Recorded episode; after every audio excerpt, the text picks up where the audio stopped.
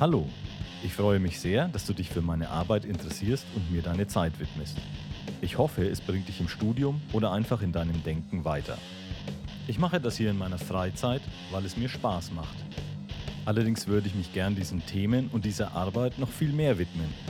Darum würde es mich freuen, wenn du meinen Podcast abonnierst und mir auf YouTube, Twitter und Instagram folgst.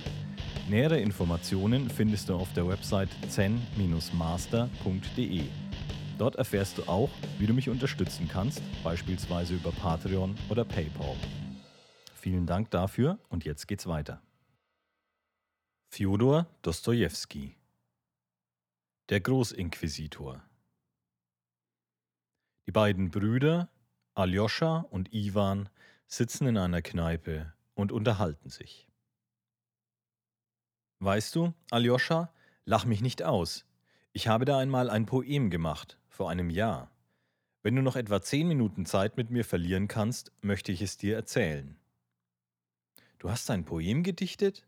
Oh nein, nicht gedichtet, entgegnete Iwan lachend. Verse habe ich in meinem Leben noch keine zwei Zeilen gemacht. Aber ich habe dieses Poem ausgedacht und im Gedächtnis behalten, und zwar mit starkem Gefühl. Du wirst mein erster Leser sein, das heißt mein erster Zuhörer. In der Tat, warum soll ein Autor auch nur einen einzigen Zuhörer verlieren? Fügte Iwan lächelnd hinzu. Soll ich dir mein Werk vortragen oder nicht? Ich höre sehr gern zu, erwiderte Aljoscha. Es hat den Titel Der Großinquisitor, eine absurde Geschichte, aber ich möchte sie dir gern erzählen.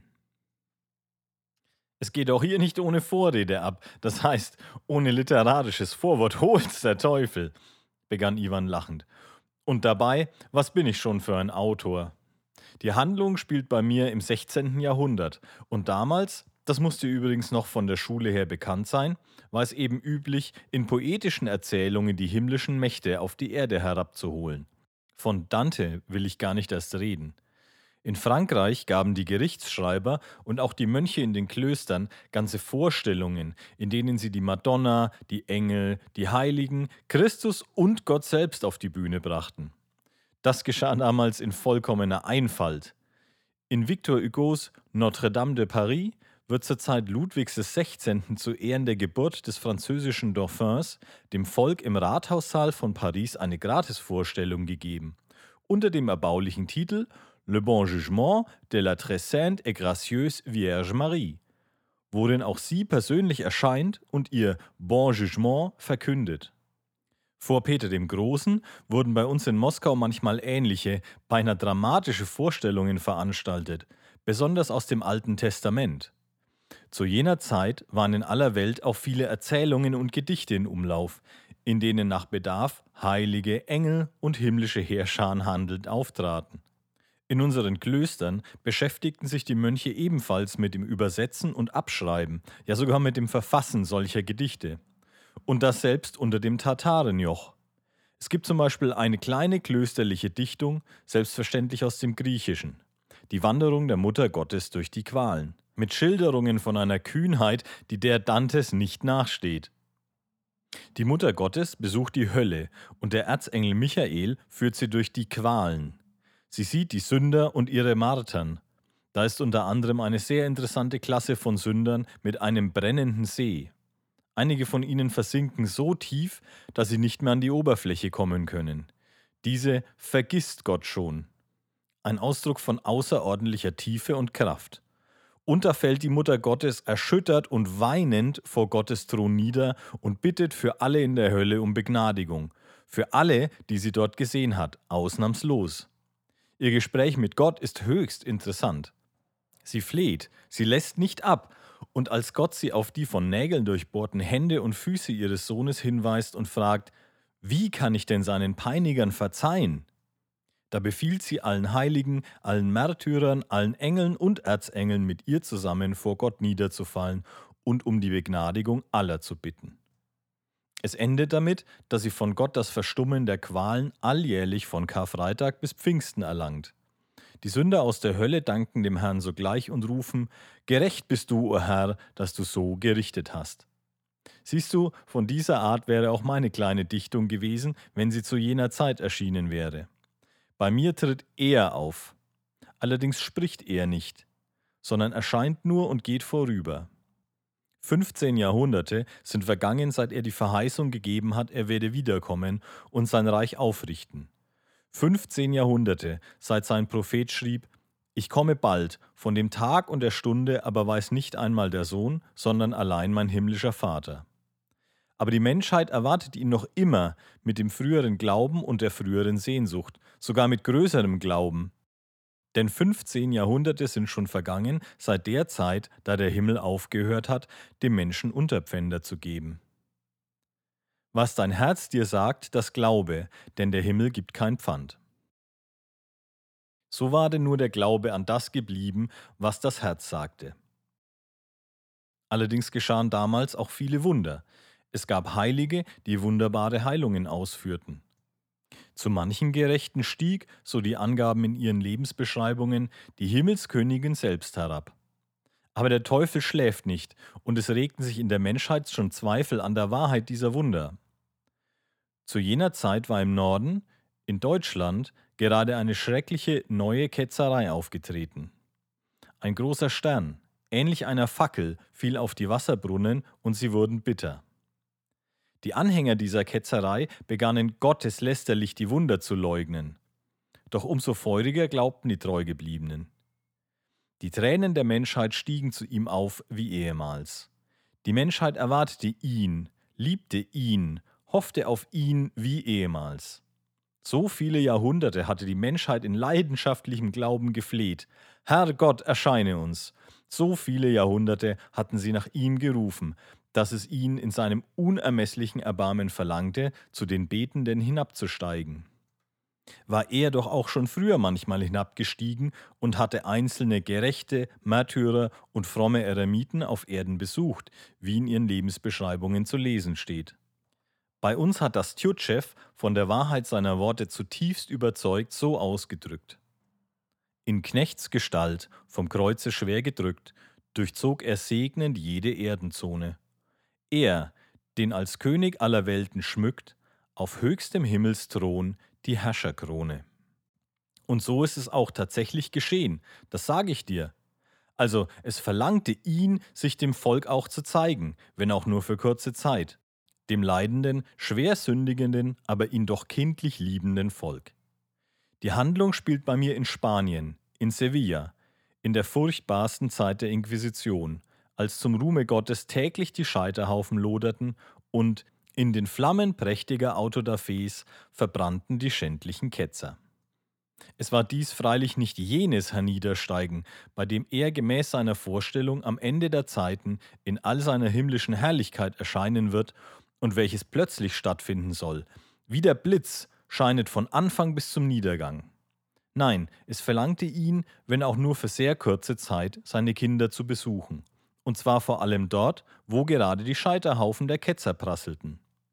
Nun wandelt er in seiner unermesslichen Barmherzigkeit noch einmal unter den Menschen in eben jener Menschengestalt, die er 15 Jahrhunderte früher 33 Jahre unter ihnen geweilt hat. Er stieg hinab auf die heißen Straßen und Plätze der südlichen Stadt, wo erst tags zuvor in Gegenwart des Königs, des Hofes, der Ritter, der Kardinäle und der reizendsten Damen des Hofes sowie der ganzen zahlreichen Einwohnerschaft von Sevilla auf Geheiß des Kardinal Großinquisitors in einem Zug fast 100 Ketzer ad majorem gloriam Dei verbrannt worden sind. Er erscheint still und unauffällig, und siehe da, es geschieht etwas Seltsames. Alle erkennen ihn. Und woran sie ihn erkennen? Das könnte eine der besten Stellen in meiner Dichtung sein. Die Volksmenge strebt mit unwiderstehlicher Gewalt zu ihm hin, umringt ihn, folgt ihm. Schweigend, mit einem stillen Lächeln unendlichen Mitleids wandelt er unter ihnen. Die Sonne der Liebe brennt in seinem Herzen, Strahlen von Licht, Aufklärung und Kraft gehen von seinen Augen aus, ergießen sich auf die Menschen und erschüttern ihre Herzen in Gegenliebe. Er streckt die Hände nach ihnen aus und segnet sie, und von seiner Berührung, ja sogar von der Berührung seines Gewandes geht eine heilende Kraft aus. Da ruft aus der Menge ein Greis, der von seiner Kindheit an blind ist, Herr, heile mich, damit auch ich dich schaue. Und siehe da, es fällt ihm wie Schuppen von den Augen, und der Blinde sieht ihn.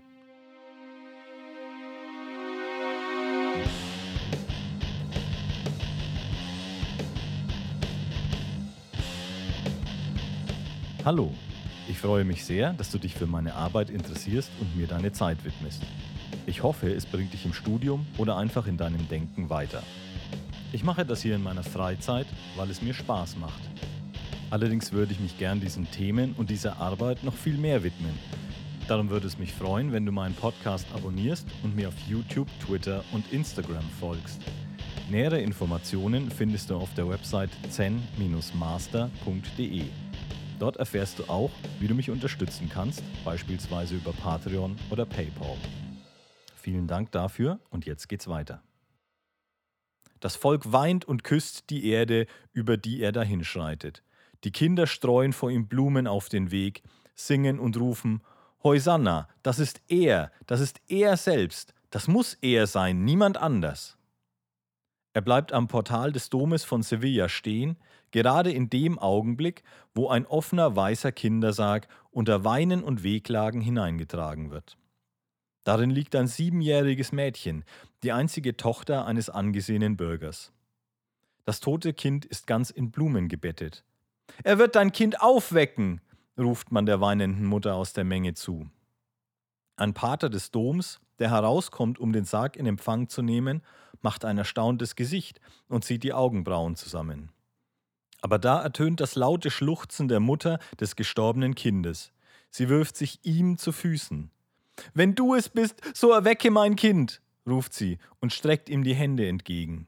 Der Zug bleibt stehen, der Sarg wird am Portal zu seinen Füßen niedergestellt.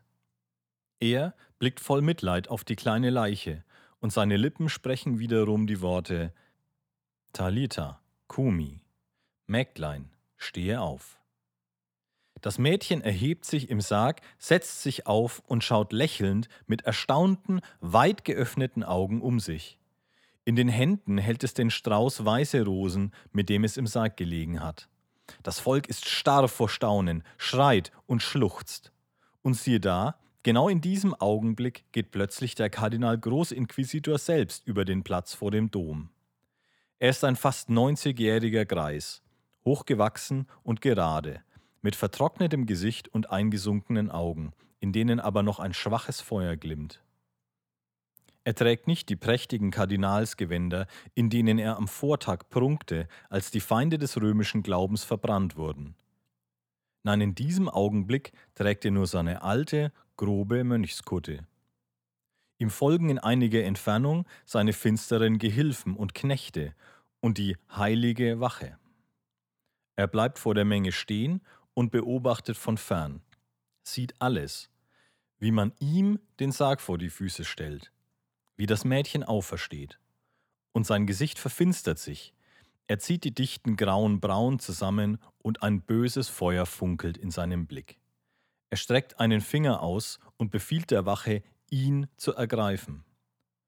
Und seine Macht ist so groß, das Volk ist so an Unterwürfigkeit, an den blinden, furchtsamen Gehorsam ihm gegenüber gewöhnt, dass die Menge vor den Wächtern sofort auseinanderweicht und diese in plötzlicher Grabesstille Hand an ihn legen und ihn fortführen können. Und augenblicklich neigt sich die Menge wie ein Mann zur Erde vor dem greisen Inquisitor. Der erteilt dem Volk schweigend den Segen und geht weiter. Die Wache führt den Gefangenen in ein enges, finsteres, gewölbtes Verlies in dem alten Gebäude des heiligen Tribunals und schließt ihn dort ein. Der Tag vergeht, die dunkle, heiße, reglose Nacht von Sevilla bricht an. Die Luft ist voll vom Duft nach Lorbeer und Zitronen.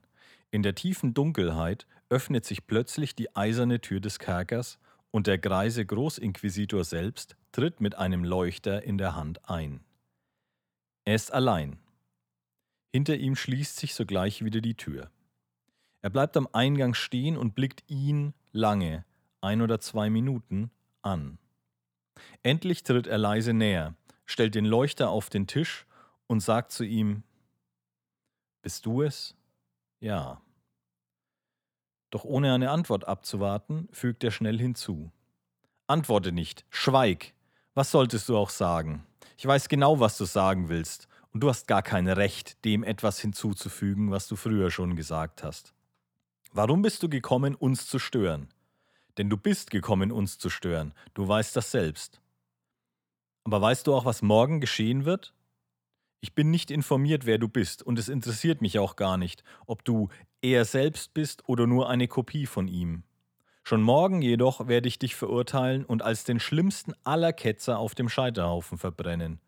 Und dasselbe Volk, das heute deine Füße geküsst hat, wird morgen auf einen Wink meiner Hand herbeistürzen und Kohlen für deinen Scheiterhaufen heranschaffen.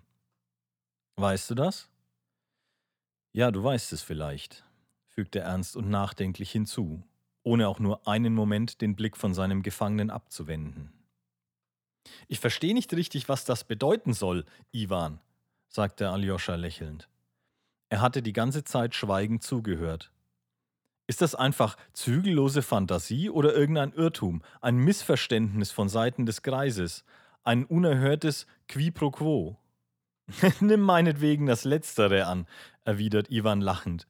Wenn dich der moderne Realismus bereits so verwöhnt hat und du nichts Fantasievolles mehr ertragen kannst. Willst du es als qui pro quo auffassen, mag das meinetwegen so sein, das ist ja richtig, fügte er wieder lachend hinzu. Der Greis ist schon 90 Jahre alt und kann über seiner Idee schon längst den Verstand verloren haben. Und der Gefangene hat ihn ja auch durch sein Äußeres in Erstaunen versetzen können. Es kann schließlich einfach Fieberwahn gewesen sein, die Vision eines 90-jährigen Greises vor dem Tode, eines Greises, der noch dazu erregt ist vom Autodafé des vorhergehenden Tages, wo 100 Ketzer verbrannt worden sind. Aber kann es dir und mir nicht gleichgültig sein, ob es ein Qui pro quo oder zügellose Fantasie ist? Die Sache ist doch die, der Greis hat das Bedürfnis, sich auszusprechen. Er spricht sich endlich aus zur Entschädigung für die ganzen 90 Jahre und sagt das laut, was er 90 Jahre lang verschwiegen hat. Und der Gefangene schweigt ebenfalls, er schaut ihn an und sagt kein Wort? Unbedingt, antwortet Ivan und lacht wieder. Der Greis selbst bedeutet ihm, dass er gar kein Recht habe, dem etwas hinzuzufügen, was er früher schon gesagt hat. Darin liegt vielleicht der eigentliche Grundzug des römischen Katholizismus, zumindest ist das meine Meinung. Du hast alles an den Papst übertragen, sagen sie, Folglich ist das jetzt alles Sache des Papstes. Und du komm jetzt nicht, störe wenigstens nicht vor der Zeit. In diesem Sinne reden sie nicht nur, sondern schreiben auch so, zumindest die Jesuiten. Das habe ich selbst bei ihren Theologen gelesen. Hast du das Recht, uns auch nur eines der Geheimnisse jener Welt aufzudecken, aus der du gekommen bist? fragt ihn der Greis und antwortet selbst für ihn, Nein, ein solches Recht hast du nicht. Du darfst dem, was du früher schon gesagt hast, nichts hinzufügen. Du darfst den Menschen nicht die Freiheit nehmen, für die du so warm eingetreten bist, als du auf Erden warst. Alles, was du neu verkünden könntest, würde die Glaubensfreiheit der Menschen beeinträchtigen, da es wie ein Wunder erscheinen würde. Und die Freiheit ihres Glaubens war dir doch damals vor anderthalb Jahrtausenden über alles teuer. Hast du nicht damals oft gesagt, ich will euch frei machen? Jetzt hast du diese freien Menschen gesehen, fügte der Greis plötzlich mit einem nachdenklichen Lächeln hinzu. Ja, dieses Werk hat uns viel Mühe gekostet, fährt er ihn ernst anblickend fort. Aber wir haben es in deinem Namen doch glücklich zu Ende geführt. 15 Jahrhunderte haben wir uns mit dieser Freiheit abgequält. Jetzt ist es mit ihr zu Ende, gründlich zu Ende. Du glaubst das nicht? Du blickst mich sanftmütig an und würdigst mich nicht einmal deines Unwillens? Doch wisse, dass diese Menschen gerade heutzutage mehr als je überzeugt sind, vollkommen frei zu sein. Und dabei haben sie selbst uns ihre Freiheit gebracht und sie uns gehorsam zu Füßen gelegt. Aber das haben wir zu Wege gebracht. Oder hast du das gewünscht? Hast du so eine Freiheit gewünscht? Ich verstehe schon wieder nicht, unterbrach ihn Aljoscha. Meint er das ironisch? Macht er sich lustig? Durchaus nicht. Er rechnet es sich und den Seinen geradezu als Verdienst an, dass sie endlich die Freiheit überwältigt haben, und zwar um die Menschen glücklich zu machen. Denn erst jetzt, sagt er und meint natürlich die Inquisition, erst jetzt ist es zum ersten Mal möglich geworden, an das Glück der Menschen zu denken. Der Mensch war als Rebell erschaffen worden, Können Rebellen denn glücklich sein? Du warst gewarnt, sagte er zu ihm. Du hattest keinen Mangel an Warnungen und Hinweisen, aber du hörtest nicht auf sie. Du verschmähtest den einzigen Weg, auf dem es möglich war, die Menschen glücklich zu machen. Doch zum Glück übergabst du diese Aufgabe uns, als du weggingst. Du versprachst es, du bekräftigtest es mit dem Wort. Du gabst uns das Recht zu binden und zu lösen. Und natürlich kannst du dir jetzt nicht einfallen lassen, uns dieses Recht wieder zu nehmen. Warum also bist du gekommen, uns zu stören?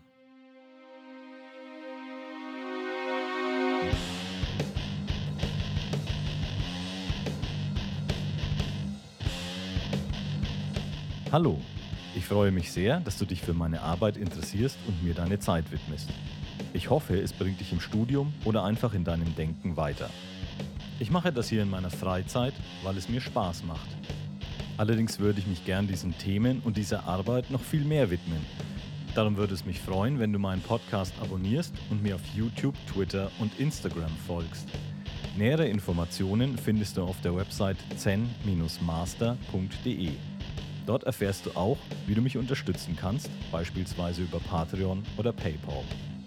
Vielen Dank dafür und jetzt geht's weiter.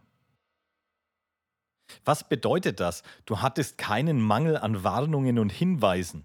fragte Aljoscha. Das ist gerade der Hauptpunkt, über den der Greis sich unbedingt aussprechen möchte. Der furchtbare und kluge Geist, der Geist der Selbstvernichtung und des Nichtseins, fährt der Greis fort. Der große Geist hat mit dir in der Wüste gesprochen, und es ist uns in der Schrift überliefert, dass er dich versucht hat. War es so? Und hätte er dir etwas Wahreres sagen können als das, was er dir in den drei Fragen kundtat? Was in der Schrift Versuchungen heißt und von dir zurückgewiesen wurde? Und doch, wenn es auf Erden jemals ein wahrhaftes, donnergleiches Wunder gegeben hat, so jenes an dem Tag dieser drei Versuchungen, Eben in diesen drei Fragen lag das Wunder. Wenn man sich nur so zur Probe und zum Beispiel vorstellen könnte, diese drei Fragen des furchtbaren Geistes wären spurlos verloren gegangen und man müsste sie neu stellen. Von neuem ausdenken und formulieren, um sie wieder in die Schrift einzusetzen. Und alle Weisen der Erde würden zu diesem Zweck versammelt. Regenten, Erzpriester, Gelehrte, Philosophen und die Dichter, und ihnen würde die Aufgabe gestellt, drei Fragen auszusinnen und zu formulieren, aber so, dass sie nicht nur der Größe des Ereignisses entsprächen, sondern darüber hinaus in drei Worten nicht mehr als drei menschlichen Sätzen die gesamte künftige Geschichte der Welt und des Menschengeschlechts zum Ausdruck brächten. Meinst du, dass die gesamte vereinigte Weisheit der Erde etwas ersinnen könnte, was an Kraft und Tiefe, jenen drei Worten gleichkäme, die dir damals von dem mächtigen, klugen Geist in der Wüste tatsächlich vorgelegt wurden? Schon an diesen Fragen, allein an dem Wunder, das und wie sie gestellt wurden, lässt sich erkennen, dass man es nicht mit einem menschlichen, vergänglichen Verstand, sondern mit einem ewigen, absoluten zu tun hat. Denn in diesen drei Fragen ist gleichsam die gesamte weitere Geschichte des Menschengeschlechts zusammengefasst und vorhergesagt. Es sind die drei Formen aufgezeigt, in denen alle unlösbaren historischen Widersprüche der menschlichen Natur auf dieser Erde eingeschlossen sind. Damals konnte das noch nicht verständlich werden, denn die Zukunft war unbekannt. Doch jetzt, da 15 Jahrhunderte vergangen sind, erkennen wir, dass mit diesen drei Fragen alles genau vorhergesagt und genau so eingetroffen ist, dass ihnen nichts mehr hinzugefügt oder von ihnen weggenommen werden kann. Entscheide selbst, wer recht hatte. Du oder jener, der dich damals fragte. Erinnere dich an die erste Frage.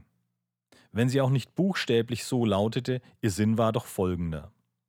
Du willst in die Welt gehen und gehst mit leeren Händen, mit einem Versprechen von Freiheit, das sie in ihrer Einfalt und angeborenen Schlechtigkeit nicht einmal begreifen können, das ihnen Furcht und Schrecken einflößt, denn nichts ist jemals für den Menschen und für die menschliche Gesellschaft unerträglicher gewesen als Freiheit. Aber siehst du die Steine hier, in dieser nackten, glühenden Wüste? Verwandle sie in Brot, und die Menschheit wird dir wie eine Herde nachlaufen, dankbar und gehorsam. wenn auch in stetem Zittern, du könntest deine Hand von ihnen nehmen, und es hätte dann mit deinen Broten für sie ein Ende. Du wolltest den Menschen nicht der Freiheit berauben und verschmähtest den Vorschlag. Denn was ist das für eine Freiheit, so urteiltest du, wenn der Gehorsam durch Brot erkauft wird? Du erwiderst, der Mensch lebt nicht vom Brot allein. Weißt du jedoch, dass sich der Geist der Erde im Namen dieses Brotes gegen dich erheben und dich besiegen wird? Dass alle ihm folgen werden mit dem Ruf, wer tut es diesem Tier gleich? Es gab uns das Feuer vom Himmel. Weißt du auch, dass die Menschheit nach Jahrhunderten durch den Mund ihrer Weisen und Gelehrten verkünden wird, es gäbe keine Verbrechen und folglich auch keine Sünde, sondern es gäbe nur Hungrige? Mach sie satt und verlang erst dann von ihnen Tugend. Dies werden sie auf ihr Banner schreiben, das sie gegen dich erheben und durch das sie deinen Tempel stürzen werden. Anstelle deines Tempels wird man einen neuen Bau aufführen. Erheben wird sich erneut ein furchtbarer Turm von Babylon. Und obgleich der ebenso wenig wie der frühere zu Ende gebaut werden dürfte, hättest du ihn doch vermeiden und die Leiden der Menschen um tausend Jahre verkürzen können. Zu uns nämlich kommen sie, wenn sie sich tausend Jahre mit ihrem Turm abgequält haben. Sie werden uns wieder unter der Erde suchen, in den Katakomben, in die wir uns verborgen halten, denn wir werden wieder verfolgt und gemartert sein. Sie werden uns finden und uns zurufen, Macht uns satt, die uns das Feuer vom Himmel versprachen, haben es uns nicht gegeben. Und dann werden wir auch ihren Turm zu Ende bauen. Denn zu Ende bauen wird ihn, wer sie satt macht. Satt machen werden aber nur wir sie, und wir werden lügen, es geschehe in deinem Namen. O niemals werden sie ohne uns satt werden. Keine Wissenschaft wird ihnen Brot geben, solange sie frei bleiben. Und enden wird es damit, dass sie uns ihre Freiheit zu Füßen legen und sagen, Knechtet uns lieber, aber macht uns satt. Sie werden schließlich selbst begreifen, dass Freiheit und reichlich Brot für alle zusammen nicht denkbar ist. Denn niemals, Niemals werden sie imstande sein, untereinander zu teilen. Sie werden auch zu der Überzeugung gelangen, dass sie niemals frei sein können, weil sie schwach, lasterhaft, bedeutungslos und rebellisch sind. Du versprachst ihnen himmlisches Brot, doch ich wiederhole, lässt sich das in den Augen des schwachen, ewig lasterhaften und ewig undankbaren Menschengeschlechts mit dem irdischen Brot vergleichen? Und wenn dir um des himmlischen Brotes willen Tausende und Abertausende nachfolgen, was wird dann aus den Millionen und Abermillionen jener Wesen, die nicht die Kraft haben, das irdische Brot um des himmlischen Willen gering zu schätzen? Oder sind dir nur die Tausenden von Großen und Starken teuer, und sollen die übrigen Millionen, zahlreich wie Sand am Meer, die Schwachen, die dich lieben, nur als Material für die Großen und Starken dienen? Nein, uns sind auch die Schwachen teuer, Sie sind lasterhaft und rebellisch, schließlich aber werden auch sie gehorsam werden. Sie werden uns anstaunen und für Götter halten, weil wir uns an ihre Spitze stellen, bereit die Freiheit zu ertragen, vor der sie Angst haben und über sie zu herrschen. So schrecklich wird es ihnen schließlich vorkommen, frei zu sein. Aber wir werden sagen, wir seien dir gehorsam und herrschen in deinem Namen. Wir werden sie wieder täuschen, denn dich werden wir nicht mehr zu uns lassen. In dieser Täuschung wird jedoch auch unser Leiden liegen, denn wir werden gezwungen sein zu lügen. Das also hatte diese erste Frage in der Wüste zu bedeuten. Das verschmähtest du um der Freiheit willen, die du höher stelltest als alles andere. Es lag in dieser Frage das große Geheimnis der Welt beschlossen. Hättest du das Brot angenommen, so hättest du damit einem allgemeinen und ewigen menschlichen Sehnen entsprochen. Dem Sehnen jedes einzelnen Menschen genauso wie der gesamten Menschheit. Jenem Sehnen, das sich in der Frage ausdrückt, wen soll ich anbeten? Es gibt für einen Menschen, der frei geblieben ist, keine unausweichlichere, dauerndere, quälendere Sorge, als möglichst rasch jemanden zu finden, den er anbeten kann. Aber der Mensch möchte nur etwas anbeten, was bereits unbestritten ist. So unbestritten, dass sich alle Menschen zugleich zu gemeinsamer Anbetung bereit finden. Denn es ist nicht so sehr die Sorge dieser kläglichen Geschöpfe, etwas zu finden, was ich oder ein anderer anbeten kann, sondern etwas, woran alle glauben und was alle anbeten, unbedingt alle zusammen. Und eben dieses Bedürfnis nach gemeinsamer Anbetung bildet die wesentliche Qual jedes einzelnen Individuums wie der ganzen Menschheit seit Anbeginn der Zeit. Um der gemeinsamen Anbetung willen vernichten sie sich gegenseitig mit dem Schwert. Sie schufen sich Götter und riefen einander zu. Entsagt euren Göttern und betet unsere an, oder tod euch und euren Göttern. Und so wird es sein bis ans Ende der Welt, selbst wenn die Götter aus der Welt verschwinden. Das macht den Menschen nichts aus, dann werden sie eben vor Götzen niederfallen. Du kanntest dieses wichtigste Geheimnis der menschlichen Natur, es konnte dir nicht unbekannt sein. Doch du hast das einzig wirksame Banner, das dir angeboten wurde, um alle zu zwingen, dich widerspruchslos anzubeten, das Banner des irdischen Brotes, zurückgewiesen. Hast es zurückgewiesen um der Freiheit und des himmlischen Brotes willen. Sieh dir doch an, was du getan hast. Und alles um der Freiheit willen.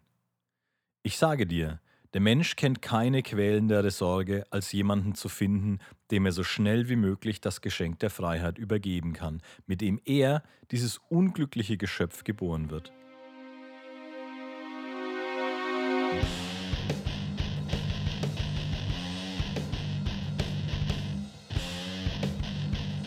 Hallo, ich freue mich sehr, dass du dich für meine Arbeit interessierst und mir deine Zeit widmest. Ich hoffe, es bringt dich im Studium oder einfach in deinem Denken weiter. Ich mache das hier in meiner Freizeit, weil es mir Spaß macht. Allerdings würde ich mich gern diesen Themen und dieser Arbeit noch viel mehr widmen.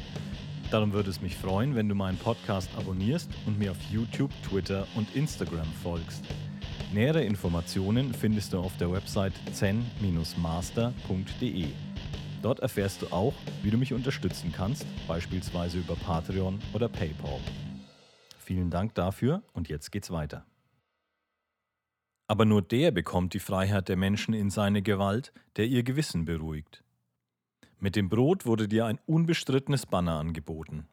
Wenn du ihm Brot gibst, betet dich der Mensch an, denn nichts ist unbestrittener als das Brot. Doch wenn zur gleichen Zeit, ohne dein Wissen, jemand sein Gewissen in die Gewalt bekommt, oh, dann lässt der Mensch sogar dein Brot im Stich und folgt dem, der sein Gewissen verführt. In diesem Punkt hattest du recht. Das Geheimnis des menschlichen Seins besteht nämlich nicht darin, dass man lediglich lebt, sondern darin, wofür man lebt. Hat der Mensch keine feste Vorstellung von dem Zweck, für den er lebt, so mag er nicht weiterleben und vernichtet sich eher selbst, als dass er auf der Erde bleibt, mögen auch noch so viele Brote um ihn herum liegen. Und was war nun das Ergebnis? Statt die Freiheit der Menschen in deine Gewalt zu bringen, hast du sie ihnen noch vermehrt? Oder hattest du vergessen, dass Ruhe und sogar Tod dem Menschen lieber sind als freie Wahl und der Erkenntnis von Gut und Böse?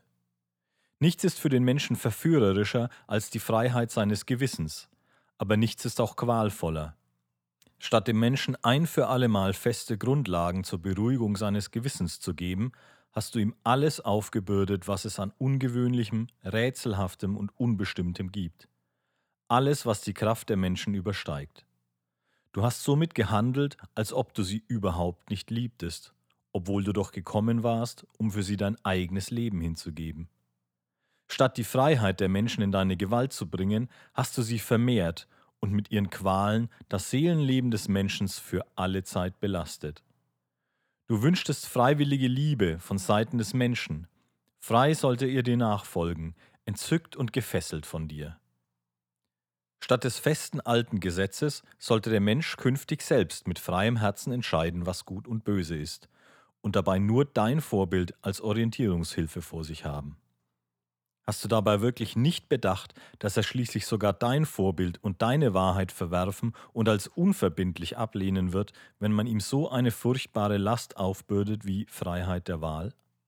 Schließlich werden die Menschen sagen, du bist nicht die Wahrheit, denn man konnte sie kaum in größerer Verwirrung und Qual zurücklassen, als du es tatest, indem du ihnen so viele Sorgen und unlösbare Aufgaben hinterließest.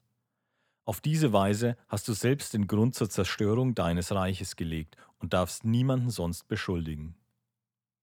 Dabei wurde dir doch etwas ganz anderes vorgeschlagen.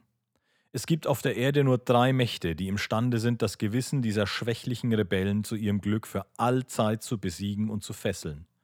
Das Wunder, das Geheimnis und die Autorität. Du hast das erste und das zweite und das dritte verschmäht und durch dein eigenes Verhalten ein Beispiel gegeben.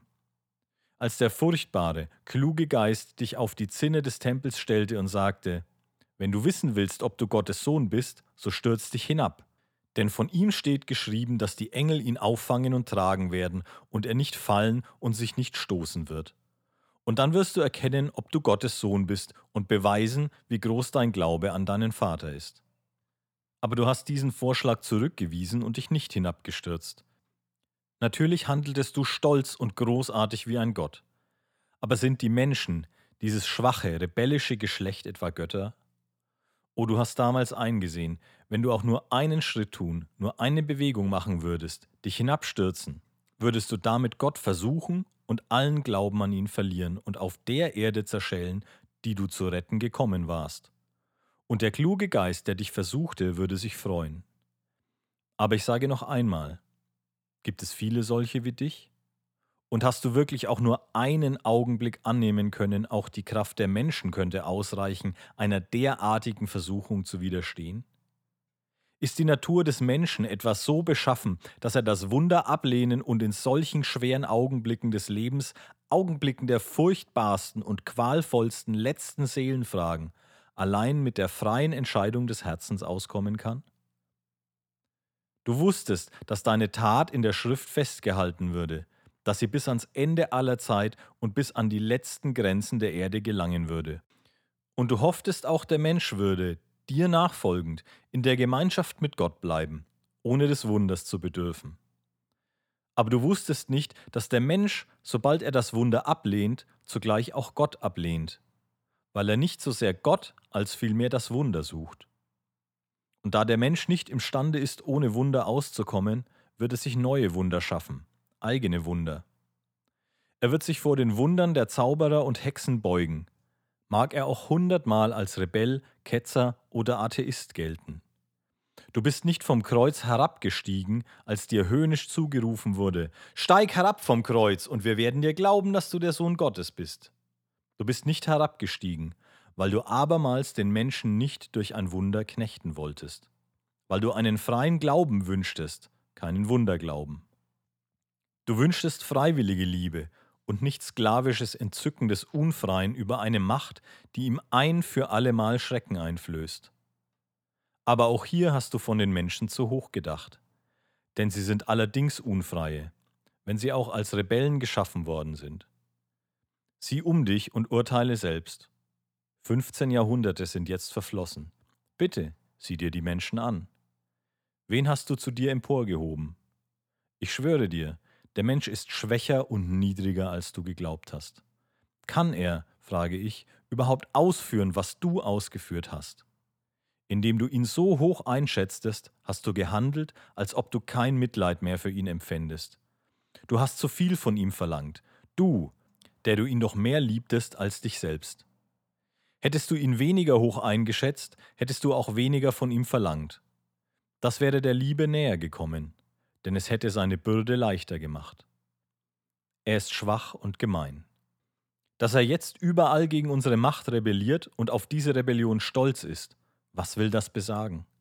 Das ist der Stolz eines Kindes, eines Schulknaben. Das sind Kinder, die in der Klasse revoltieren und den Lehrer vertreiben.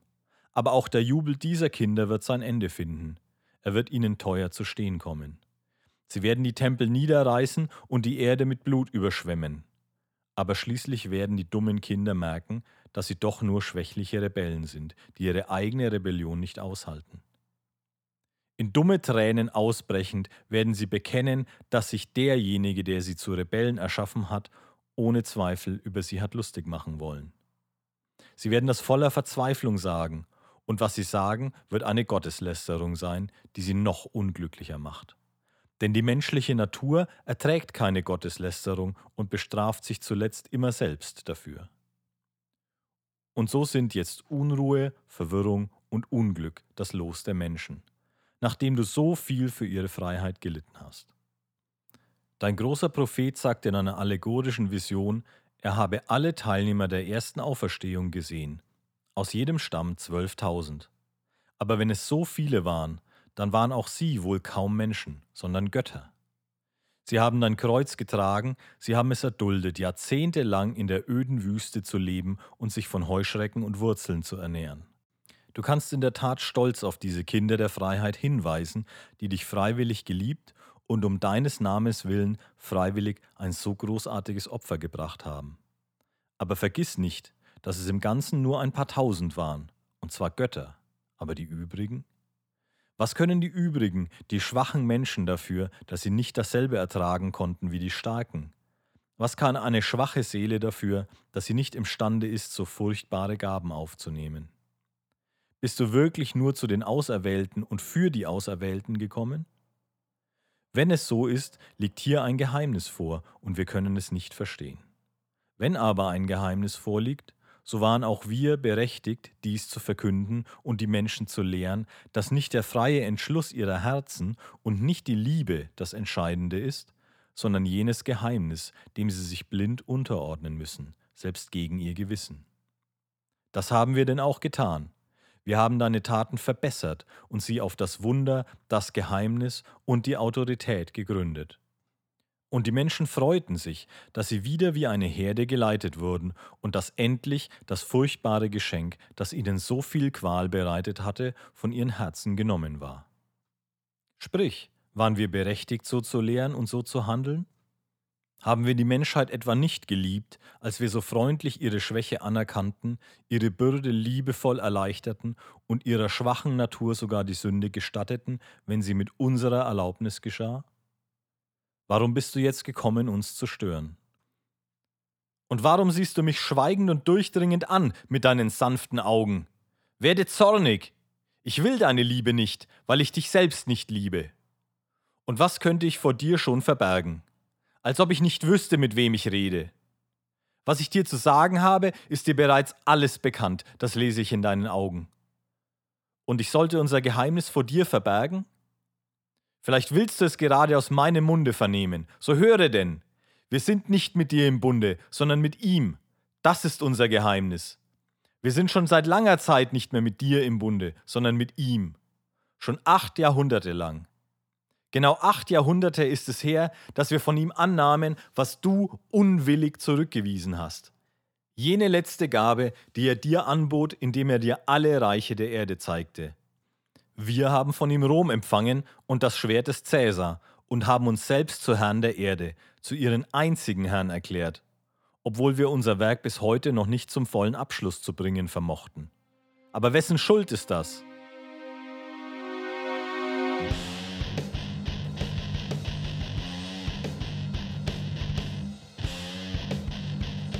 Hallo, ich freue mich sehr, dass du dich für meine Arbeit interessierst und mir deine Zeit widmest. Ich hoffe, es bringt dich im Studium oder einfach in deinem Denken weiter. Ich mache das hier in meiner Freizeit, weil es mir Spaß macht. Allerdings würde ich mich gern diesen Themen und dieser Arbeit noch viel mehr widmen.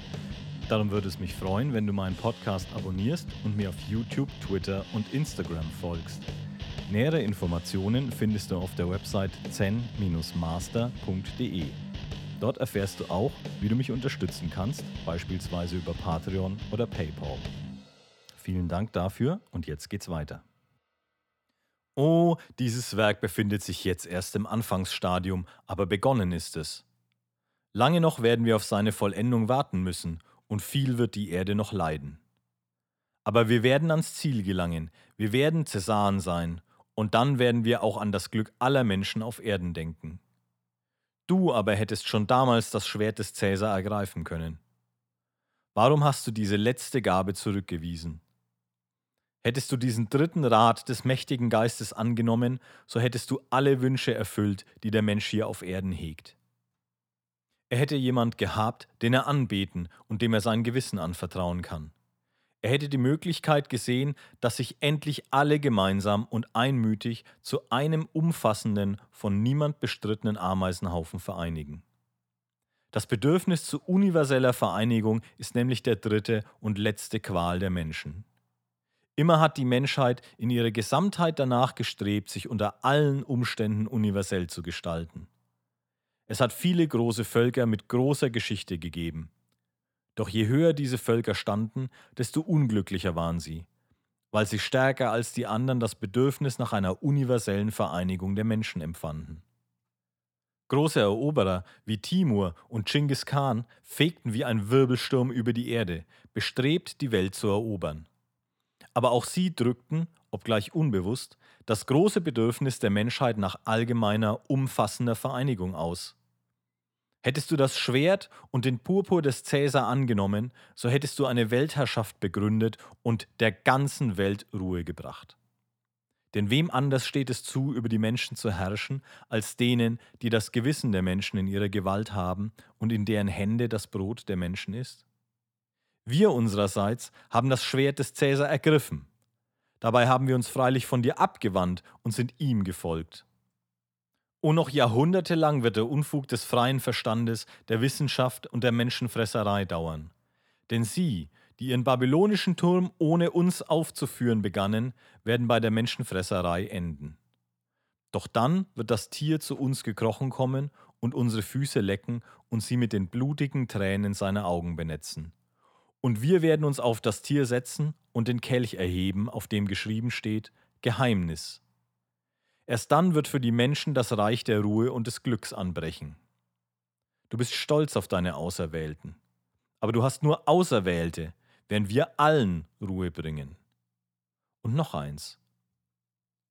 Wie viele von diesen Auserwählten und von den Starken, die da hätten Auserwählte werden können, sind es schließlich müde geworden, auf dich zu warten? Sie haben die Kräfte ihres Geistes und die Glut ihres Herzens auf ein anderes Feld übertragen und tun das auch jetzt noch und werden es tun, bis sie ihr Freiheitsbanner sogar gegen dich erheben. Aber du selbst hast dieses Banner erhoben. Bei uns jedoch werden alle glücklich sein und nicht mehr rebellieren und einander vernichten, wie es unter deiner Freiheit allerorten geschah. O wir werden sie davon überzeugen, dass sie erst dann wahrhaft frei sein werden, wenn sie ihrer Freiheit zu unseren Gunsten entsagen und uns gehorchen. Nun, werden wir damit recht haben, oder wird das eine Lüge sein? Sie werden selber einsehen, dass wir recht haben, denn sie werden sich erinnern, zu welcher schrecklichen Sklaverei und Verwirrung sie deine Freiheit gebracht hat. Freiheit, freie Vernunft und Wissenschaft werden sie in solche Abgründe führen und sie vor solche Wunder und solche unlöslichen Geheimnisse stellen, dass manche von ihnen, die Unbotmäßigen und Trotzigen, sich selbst vernichten. Andere, die Unbotmäßigen aber Schwachen, sich gegenseitig vernichten und die Dritten, die Schwächlichen und Unglücklichen, uns zu Füßen kriechen und zu uns aufwinseln werden. Ja, ihr hattet recht. Ihr allein wart im Besitz seines Geheimnisses. Wir kehren zu euch zurück. Rettet uns vor uns selbst. Wenn sie von uns Brot erhalten, werden sie allerdings deutlich erkennen, dass wir ihnen ihr eigenes Brot, das sie mit ihren eigenen Händen erarbeitet haben, wegnehmen, um es dann wieder unter sie zu verteilen, ohne jedes Wunder. Sie werden sehen, dass wir nicht Steine in Brot verwandelt haben, doch in Wahrheit werden sie sich, mehr als über das Brot selbst, darüber freuen, dass sie es aus unseren Händen empfangen. Sie werden sich nämlich sehr gut erinnern, dass sich früher, ohne uns, das durch ihre Arbeit erworbene Brot in ihren Händen in Steine verwandelte, dass aber nach ihrer Rückkehr zu uns selbst die Steine in ihren Händen zu Brot wurden. Und sehr wohl werden sie zu schätzen wissen, was es bedeutet, sich ein für allemal zu unterwerfen. Solange die Menschen das nicht begreifen, werden sie unglücklich sein. Und nun sag, wer hat am meisten zu diesem Unverständnis beigetragen? Wer hat die Herde zersplittert und auf unbekannte Wege versprengt? Die Herde wird sich jedoch von neuem sammeln und von neuem unterwerfen, und dann ein für allemal dann werden wir den Menschen ein stilles, friedlicheres Glück gewähren. Das Glück der schwachen Wesen, als die sie nun einmal geschaffen sind. Oh, wir werden sie schließlich überreden, ihren Stolz abzulegen. Du hast sie emporgehoben und dadurch stolz gemacht. Wir werden ihnen beweisen, dass sie nur schwache, armselige Kinder sind, dass aber das Glück von Kindern süßer ist als jedes andere. Sie werden eingeschüchtert zu uns aufblicken und sich ängstlich an uns drücken, wie die Küken an die Henne. Sie werden uns anstaunen und fürchten und stolz sein, dass unsere Macht und Klugheit uns befähigt hat, so eine störrische Herde von tausend Millionen zu zähmen. Sie werden kraftlos zittern vor unserem Zorn, ihr Geist wird verzagen, ihre Augen werden dem Weinen nahe sein, wie die von Kindern und Frauen. Doch ebenso leicht werden sie auch auf unseren Wink zur Fröhlichkeit und Gelächter, zu heller Freude und glückseligen Kinderliedchen übergehen. Ja, wir werden sie zwingen zu arbeiten. Ihre arbeitsfreien Stunden aber werden wir ihnen zu einem kindlichen Spiel umgestalten, mit Kinderliedern, Chorgesängen und unschuldigen Tänzen. Oh, wir werden ihnen auch die Sünde erlauben. Sie sind kraftlos und werden uns wie Kinder dafür lieben, dass wir ihnen gestatten zu sündigen. Wir werden ihnen sagen, jede Sünde könne wieder gut gemacht werden, sofern sie mit unserer Erlaubnis begangen worden ist. Und wenn ihnen also von uns gestattet würde zu sündigen, so habe das seinen Grund in unserer Liebe zu ihnen. Die Strafe für diese Sünden seien wir bereit auf uns zu nehmen. Und wir werden sie auch auf uns nehmen. Aber sie werden uns als ihre Wohltäter vergöttern, weil wir vor Gott ihre Sünden auf uns nehmen und sie werden keinerlei Geheimnisse vor uns haben. Wir werden ihnen erlauben oder verbieten, mit ihren Frauen und Geliebten zu leben, Kinder zu haben oder keine Kinder zu haben, alles je nach ihrem Gehorsam, und sie werden sich uns mit Lust und Freude unterwerfen. Auch die qualvollsten Geheimnisse ihres Gewissens, alles werden sie uns anvertrauen, und wir werden alles entscheiden. Und sie werden unserer Entscheidung mit Freuden glauben, weil sie durch diese von der großen Sorge und der furchtbaren Qual freier persönlicher Entscheidung befreit sein werden. Und alle die Millionen von Wesen werden glücklich sein, mit Ausnahme der hunderttausend, die über sie herrschen. Denn nur wir, die Hüter des Geheimnisses, werden unglücklich sein. Es wird Tausende von Millionen glücklicher Kinder geben und hunderttausend Dulder, die den Fluch der Erkenntnis von Gut und Böse auf sich genommen haben. Still werden sie sterben, still in deinem Namen erlöschen und jenseits des Grabes nur den Tod finden. Das jedoch werden wir geheim halten und die Menschen durch die Verheißung der ewigen himmlischen Belohnung zu ihrem eigenen Glück locken. Denn selbst wenn es etwas im Jenseits gäbe, dann doch sicherlich nicht für solche wie sie. Es wird prophezeit, du würdest wiederkommen mit deinen Auserwählten, mit deinen Stolzen und Starken und einen neuen Sieg erringen. Aber wir werden sagen, diese hätten nur sich selbst gerettet, wir hingegen alle Menschen. Es wird gesagt, die Hure, die auf dem Tier sitzt und das Geheimnis in ihren Händen hält, würde beschimpft werden, und die Schwachen würden sich abermals empören und das Purpurgewand der Hure zerreißen und ihren gemeinen Körper entblößen. Doch dann werde ich aufstehen und dich auf die Tausenden von Millionen glücklicher Kinder hinweisen, die keine Sünde gekannt haben. Und wir, die wir um ihres Glückes willen ihre Sünde auf uns genommen haben, werden vor dich hintreten und sagen, verurteile uns, wenn du das kannst und wagst. Du sollst wissen, dass ich dich nicht fürchte, dass auch ich in der Wüste war, dass auch ich mich von Heuschrecken und Wurzeln ernährte, dass auch ich die Freiheit segnete, mit der du die Menschen gesegnet hattest dass auch ich mich vorbereitete, in die Schar deiner Auserwählten, der Starken und Mächtigen einzutreten, mit dem heißen Wunsch, ihre Zahl voll zu machen. Aber dann kam ich zur Besinnung und hatte kein Verlangen mehr, dem Wahnsinn zu dienen. Ich kehrte zurück und schloss mich denen an, die deine Tat verbesserten. Ich ging fort von den Stolzen und kehrte zu den Demütigen zurück, um diese glücklich zu machen. Was ich dir sage, wird in Erfüllung gehen, und unser Reich wird errichtet werden. Ich wiederhole, schon morgen wirst du sehen, wie diese gehorsame Herde auf meinen ersten Wink herbeistürzt und die glühenden Kohlen für deinen Scheiterhaufen zusammenscharrt. Für den Scheiterhaufen, auf dem ich dich verbrennen werde, dafür, dass du gekommen bist, uns zu stören. Wenn jemals einer von den anderen unseren Scheiterhaufen verdient hat, so bist du es.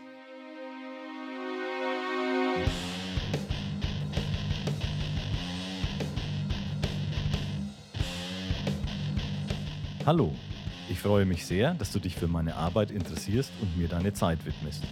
Ich hoffe, es bringt dich im Studium oder einfach in deinem Denken weiter. Ich mache das hier in meiner Freizeit, weil es mir Spaß macht. Allerdings würde ich mich gern diesen Themen und dieser Arbeit noch viel mehr widmen. Darum würde es mich freuen, wenn du meinen Podcast abonnierst und mir auf YouTube, Twitter und Instagram folgst. Nähere Informationen findest du auf der Website zen-master.de. Dort erfährst du auch, wie du mich unterstützen kannst, beispielsweise über Patreon oder PayPal. Vielen Dank dafür und jetzt geht's weiter. Morgen werde ich dich verbrennen. Dixie. Ivan schwieg. Er war beim Sprechen in Eifer geraten und hatte sich von seinem Stoff hinreißen lassen. Doch als er fertig war, lächelte er auf einmal. Aljoscha hatte ihm die ganze Zeit schweigend zugehört. Gegen Ende war er vor Erregung wiederholt im Begriff, den Bruder zu unterbrechen. Er hatte sich aber offenbar gewaltsam beherrscht. Doch jetzt sprang er plötzlich auf und fing an zu reden. Aber das ist ja Unsinn, rief er errötend. Deine Dichtung ist ein Lob Jesu, keine Schmähung, die du doch wolltest. Und wer soll dir glauben, was du da von der Freiheit gesagt hast? Muss man sie denn ausgerechnet so auffassen? Ist das etwa deine Auffassung unserer rechtgläubigen Kirche? Das ist Rom und nicht einmal das ganze Rom. Das ist eine Unwahrheit.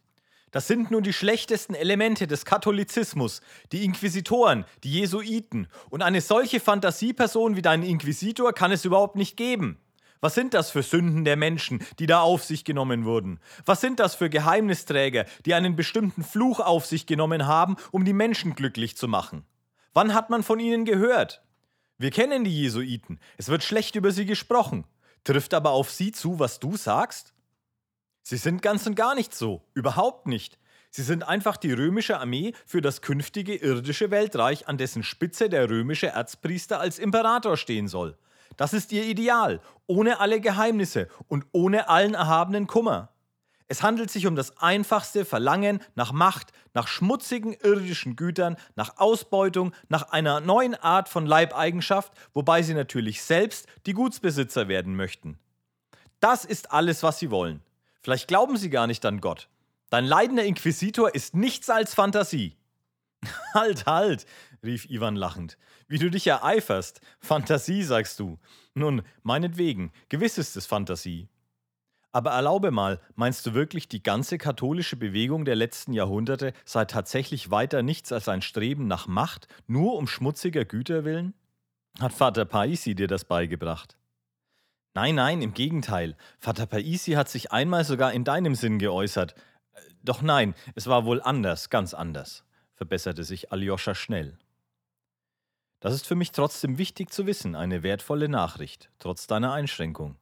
Ich frage mich geradezu, warum glaubst du, die Jesuiten und Inquisitoren hätten sich einzig und allein um schnöder materieller Güter willen zusammengetan?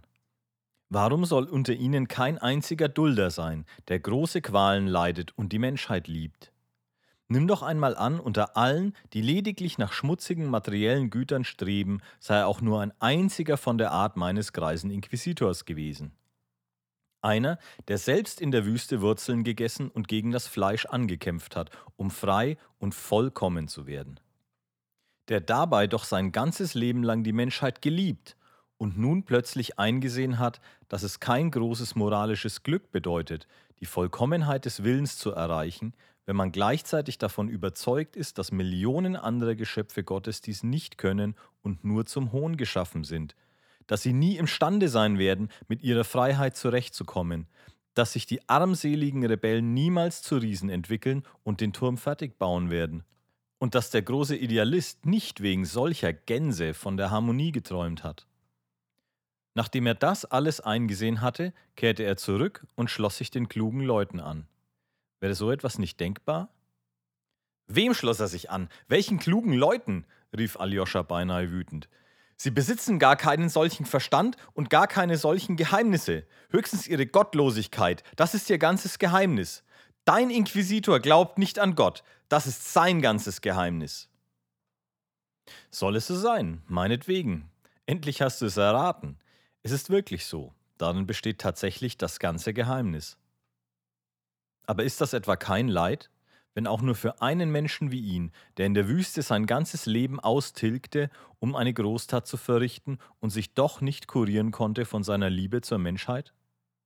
Am Abend seiner Tage gelangt er mit aller Klarheit zu der Überzeugung, dass nur die Ratschläge des großen, furchtbaren Geistes den Zustand dieser schwächlichen Rebellen, dieser unfertigen, gleichsam nur probeweise hergestellten, zum Hohn erschaffenen Wesen einigermaßen erträglich gestalten könnten. Und nun, da er davon überzeugt ist, sieht er ein, dass man nach der Weisung des klugen Geistes, des furchtbaren Geistes des Todes und der Zerstörung verfahren muss dass man sich zu diesem Zweck der Lüge und der Täuschung bedienen, die Menschen mit Bewusstsein zu Tod und Untergang führen und sie dabei auf dem ganzen Weg betrügen muss, damit sie nicht merken, wohin sie geführt werden und damit sich diese armseligen Blinden wenigstens unterwegs für glücklich halten. Und wohlgemerkt, der Betrug geschieht im Namen eines Ideals, an das der Greis sein ganzes Leben leidenschaftlich geglaubt hat. Ist das etwa keine Tragik? und sollte sich auch nur ein einziger solcher Mensch an der Spitze dieser Armee befinden, die lediglich um schmutziger Güter willen nach Macht verlangt, wäre das nicht schon ausreichend für eine Tragödie? Ja, noch mehr. Ein einziger solcher Mensch an der Spitze reichte aus, damit für die römische Sache mit all ihren Heeren und Jesuiten endlich eine wirklich führende Idee, die höchste Idee gefunden würde. Ich sage dir unumwunden, ich glaube ganz fest, dass dieser einzige Mensch unter den Anführern der Bewegung niemals allein sein kann. Wer weiß, vielleicht hat es auch unter der hohen römischen Geistlichkeit solche Einzigen gegeben. Wer weiß, vielleicht existiert dieser verfluchte Greis, der die Menschheit so hartnäckig auf seine Art liebt, auch jetzt in Gestalt einer ganzen Schar von vielen einzigen Greisen. Und zwar nicht zufällig, sondern vielleicht aufgrund eines geheimen Einverständnisses, das schon vor langer Zeit getroffen worden ist, zwecks Wahrung des Geheimnisses vor den unglücklichen, schwachen Menschen und in der Absicht, sie glücklich zu machen. Sicher ist das so, muss das so sein. Ich stelle mir vor, dass auch die Freimaurer etwas haben, was diesem Geheimnis ähnlich ist, dass die Katholiken deshalb so einen Hass auf die Freimaurer haben, weil sie in ihnen Konkurrenten sehen und eine Auflösung der Einheit der Idee befürchten, wo es doch eine Herde geben soll und einen Hirten. Übrigens führe ich mich bei der Verteidigung meiner Gedanken auf wie ein Autor, der deine Kritik nicht vertragen kann. Schluss damit. Du bist vielleicht selbst Freimaurer, entfuhr es Aljoscha plötzlich. Du glaubst nicht an Gott, fügte er bekümmert hinzu. Außerdem schien es ihm, als ob ihn der Bruder spöttisch ansähe. Wie endet denn deine Dichtung? fragte er plötzlich, die Augen niedergeschlagen.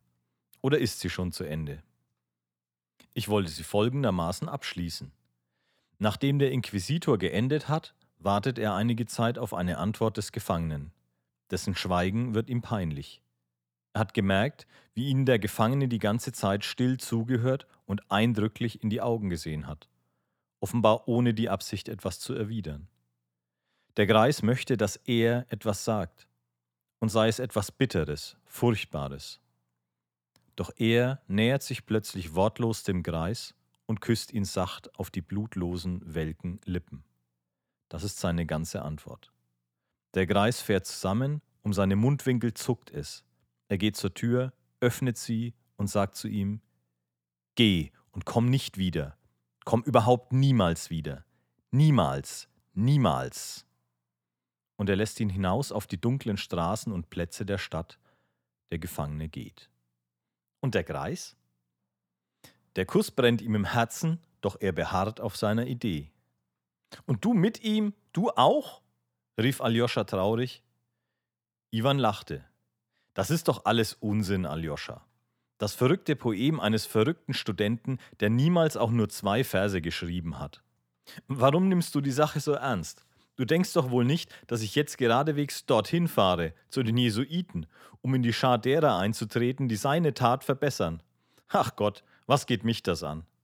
Ich hab dir ja gesagt, ich möchte nur bis 30 leben und dann den Becher auf den Boden schleudern. Aber die klebrigen Blättchen und die teuren Gräber und der blaue Himmel und die geliebte Frau, wie willst du leben? Mit welcher Kraft die alle lieben? rief Aljoscha bekümmert. Ist das denn möglich mit so einer Hölle in der Brust und im Kopf? Nein, du wirst hinfahren, um dich ihnen anzuschließen. Und wenn du das nicht tust, wirst du es nicht aushalten können und dich selbst töten. Es gibt eine Kraft, die alles aushält, erwiderte Iwan mit einem Lächeln, das bereits kalt war.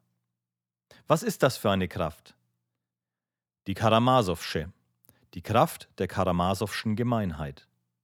Das bedeutet, in Ausschweifungen versinken, die Seele im Laster ersticken, ja?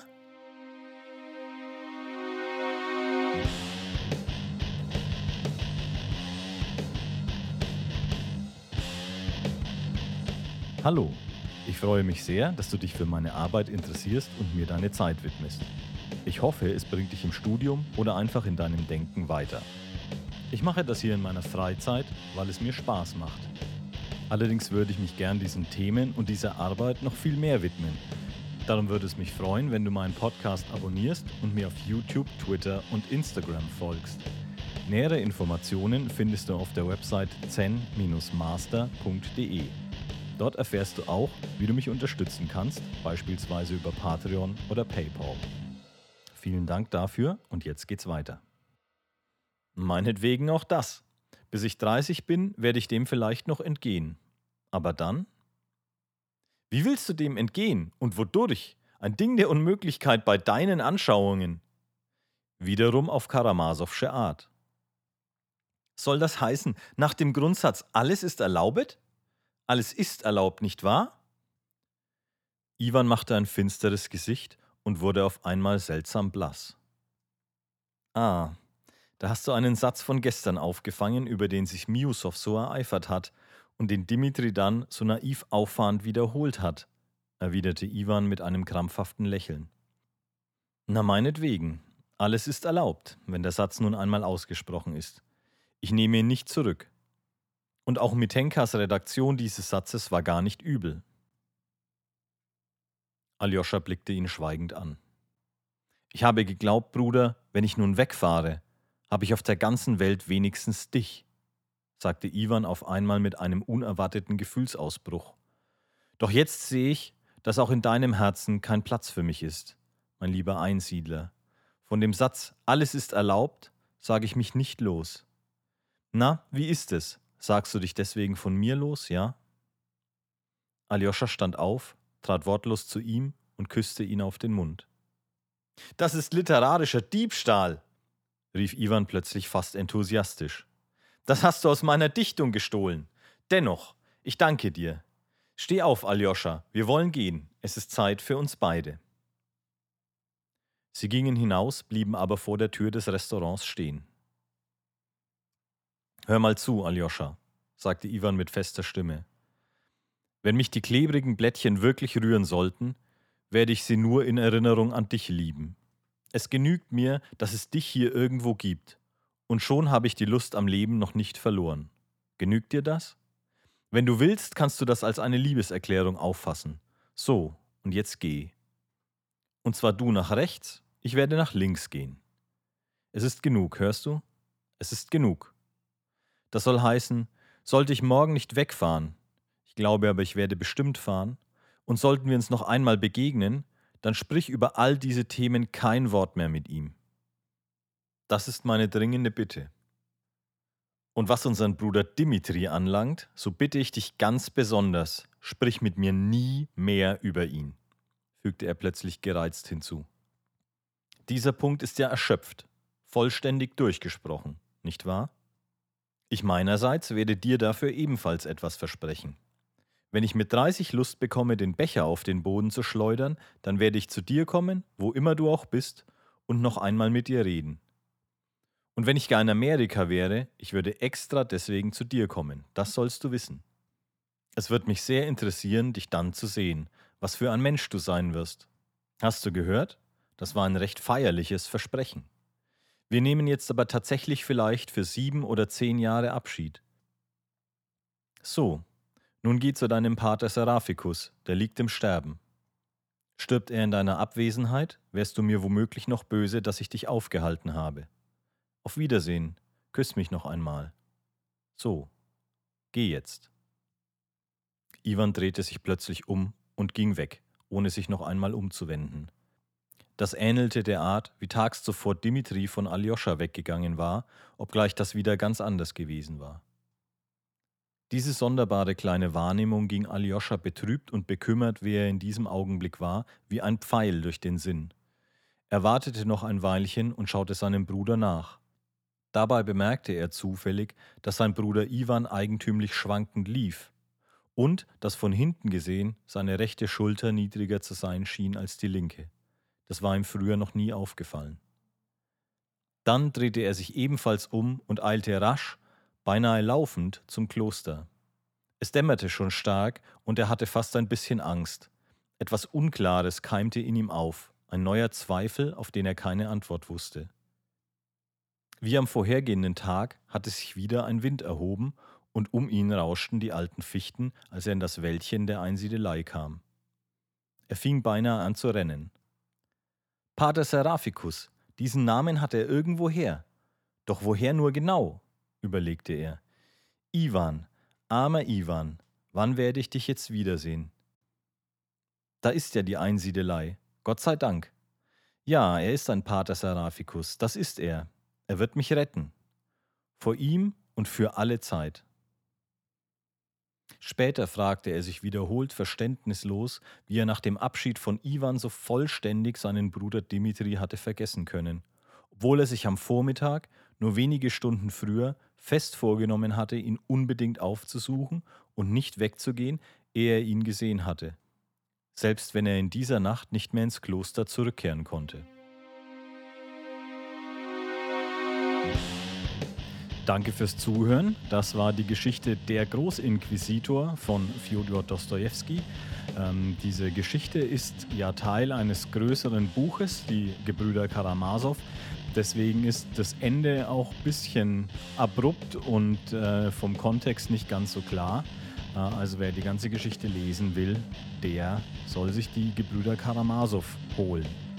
Wie immer möchte ich dich bitten, wenn dir das hier gefallen hat, äh, auf meiner Homepage zen-master.de vorbeizugucken äh, und mich zu unterstützen. Du kannst zum Beispiel auf Patreon ein Abo abschließen und dann bekommst du auch die ganzen Podcasts und äh, das, die ganzen Inhalte ohne die nervigen Werbeeinblendungen dazwischen. Ansonsten folge mir gern auf Twitter, auf Instagram und auf YouTube und erzähl den Leuten, die sich dafür interessieren, äh, von diesem Podcast oder diesen Videos auch. Vielen Dank dafür und hoffentlich bis bald.